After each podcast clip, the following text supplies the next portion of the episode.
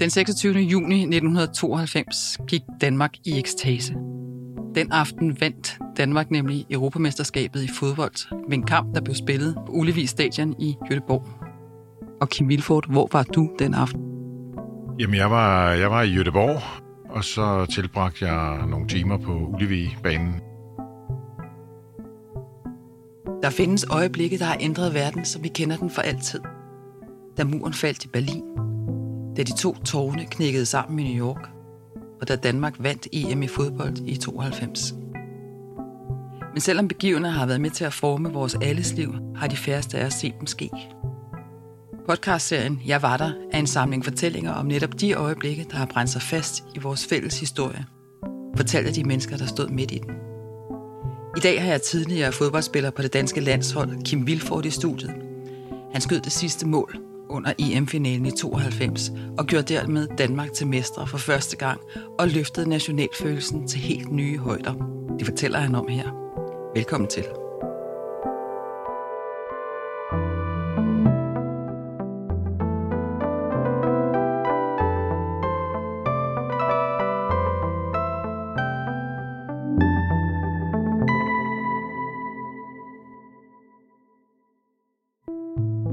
Dagen har været øh, så nogenlunde, som den plejer at være, når man skal spille en, en stor kamp. Nogen står op halv 8, 8. Øh, Maja Ken Nielsen sad dernede, og så, så de fleste andre, de kom først, når de var blevet vækket af Simon. Og så øh, går man som regel en tur. Måske holder man et lille taktikmøde. Så spiser man frokost. Og så møder man ind igen og får lidt kage. Det måtte man godt få dengang. Og så, ja, så er det bare mental forberedelse til øh, kampen, der skal spilles den måde, jeg forberedte mig på, det var nok ved at også at lukke mig ind i mig selv. Men dagen var på mange måder ikke som den plejede at være for det danske landshold. Danmark var egentlig slet ikke kvalificeret til at komme med i EM-finalen, men vi fik en plads i turneringen på et afbud, efter Jugoslavien var udelukket for slutrunden. Og her stod så Danmark mod manges forventning i finalen mod Tyskland. Tyskland var de klare favoritter til at vinde. Alligevel går Kim Vilfort og hans holdkammerater efter sejren. Jeg tror ikke, øh, du får mange af dem til at, lige sige, at nu tror vi, vi vinder øh, EM. Men jeg tror, at alle vil have sagt, at nu spiller vi for det.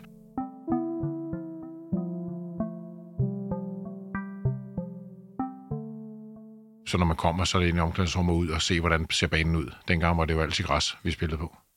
Der var det meget rart lige at finde helt ud af, hvordan den, den var. Så er der et program i forhold til opvarmningen, som starter tre kvarter før. Peter Smeichel, han tog nok ud øh, en time før. Han havde sin måde at varme op på.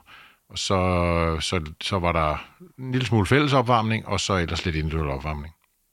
Og så en time og et kvarter før.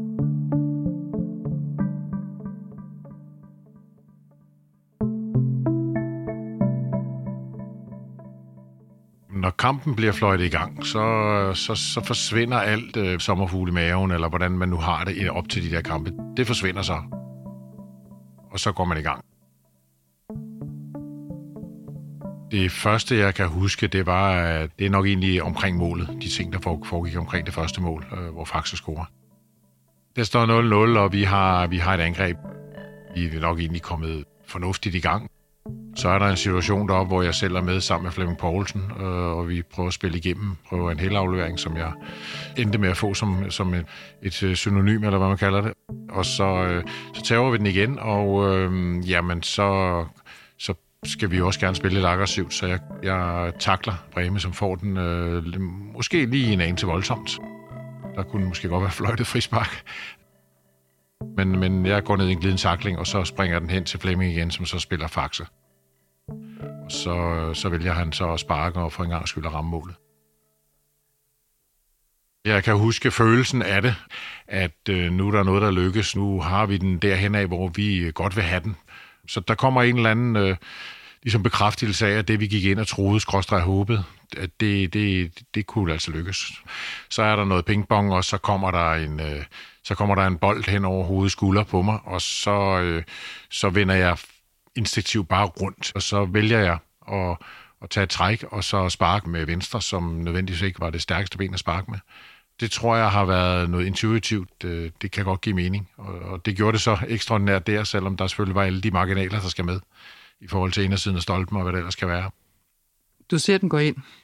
Hvad sker der så i hovedet på dig? Jeg vender mig faktisk om direkte mod holdkammeraterne, kan man sige. Vi var jo presset, og øh, også i løbet af anden halvleg, og de skal bare ud i en set 1 så skal vi jo starte forfra, og spørgsmålet er, hvor meget, hvor meget kan vi så gøre? Så 2-0, kort før tid, så kommer der et eller andet at sige, nu, nu, nu er der altså rigtig gode chancer.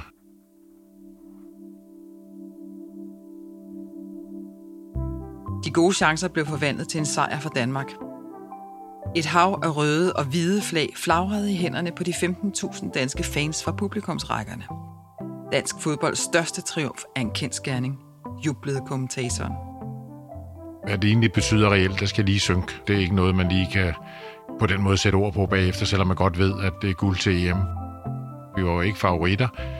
Vi kommer fra Danmark, et lille land, hvor det også er en, en overraskelse, at, at, at sådan noget lykkes. Der bliver simpelthen bare hygget festet igennem, og der var jo masser af mennesker, der var familie, og der var, der var alle mulige andre, og journalisterne kunne jo få lov at gå i omklædningsrummet dengang også, så dem var der også nogle stykker af, og så var der, så var der øl, og så var der, jamen der var bare fest og glade dage. Det, jeg tror, alle danskere, der øh, levede på det tidspunkt, kan huske, det er, da I kommer tilbage til Danmark, og vi skal fejre jer. Altså, jeg, jeg har nogle billeder i hovedet af en flyver, der bliver fuldt af to F-16-jæger.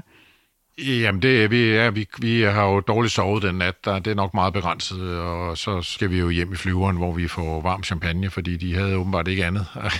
så, så, øh, men det var ikke så langt. Men så da vi skal til at lande, så siger kaptajnen, at vi skal op igen. Og så kommer der så to jægerfly på hver sin side, og, øh, og de var så tæt på, at man kunne sagtens se, at han havde en klappat på og sad og hæv i den, den ene af de to, der var der. Og de skulle lige genellere lidt, og så vippede de lidt med vingerne, og så forsvandt de lidt igen, og så, og så landede vi. Og så var der brandbiler ude på landingsbanen ude foran, som, øh, som stod og, og havde fuld udrykning på. Så der ligesom var lidt fest, at vi gik ned ad trapperne, og der stod så de første journalister. Så røg vi ind i de to åbne vogne, og det tog godt og vel tre timer at komme ind og det var, det var simpelthen fordi, det kunne ikke lade sig gøre at komme hurtigere igennem. Mere eller mindre i hvert fald. Der var, det var helt voldsomt fra start af. I hvert fald lige så snart vi kom ind i Sundbyområdet, så var der, var der fuldstændig proppet. Vi, vidste I det? Nej, det var, jeg anede ikke, og, og, og vi var jo i en tid, hvor at mediebilledet var lidt anderledes. Det vil sige, øh, det vi kunne fik op, det var måske et par billeder, eller nogle øh, faxkopier, eller hvad man kalder det, af, af aviserne, og, og, og, og der var nok heller ikke meget, vi havde nok fjernsyn på værelset, men der var nok ikke meget i fjernsynet, og der var måske kun to kanaler, eller et eller andet den stil. Så det var ikke, det var ikke øh, vi havde overhovedet ikke fornemmelse. Jeg havde i hvert fald ikke fornemmelsen af, at det havde været så voldsomt, hvis man kan kalde det det.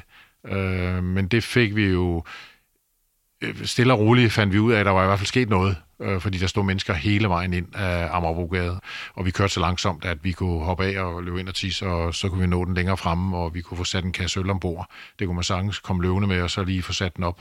Så langsomt gik det stort set hele vejen ind. Og så øh, kommer vi ind til rådspladsen, og selvfølgelig når man kommer op og ser det hele, ikke, så var det jo, ja, det var en fantastisk oplevelse. Det var den største oplevelse i sig selv overhovedet i hele det, der hedder EM 92 der. Det var reelt den, den største oplevelse. Her der fandt vi ud af, at det havde, der var altså flere, der havde fulgt med i, om vi vandt eller ej. Og det, der var selvfølgelig bagefter, når man har tænkt over, det var, at, at noget så, så simpelt som fodbold, det kan, det kan skabe sådan en stemning, sådan et sammenhold på kryds og tværs i, i sådan et samfund. Det var, det var overvældende at opleve, at det kan lade sig gøre. Og så kan man så undre sig over, at det lige er fodbold, der skal til, men, men det er så det, fodbold kan i den rigtige sammenhæng åbenbart. Hvorfor tror du, fodbold kan det? Jamen selvfølgelig er det en, en, en sport, som måske som alle mere eller mindre kender i hvert fald. Og, og det er jo øh, vel nationalsporten i Danmark. Og så er, det, så, så er det også en sport, der er lidt sværere at forudse end de fleste andre sportsgrene, i hvert fald i forhold til, hvem der vinder i sidste ende. Der er det, der er det en lille smule vanskeligere.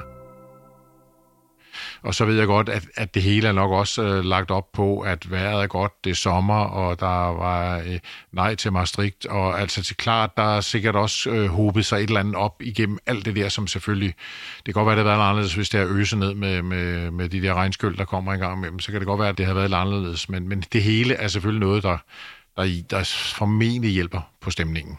Tror du også, det betød noget, at I kom med på afbud? Altså det der med, at I var, I var faktisk ikke engang kvalificeret? Ja, det gør selvfølgelig historien lidt sjovere, øh, hvis man kan sige sådan lidt mere romantisk.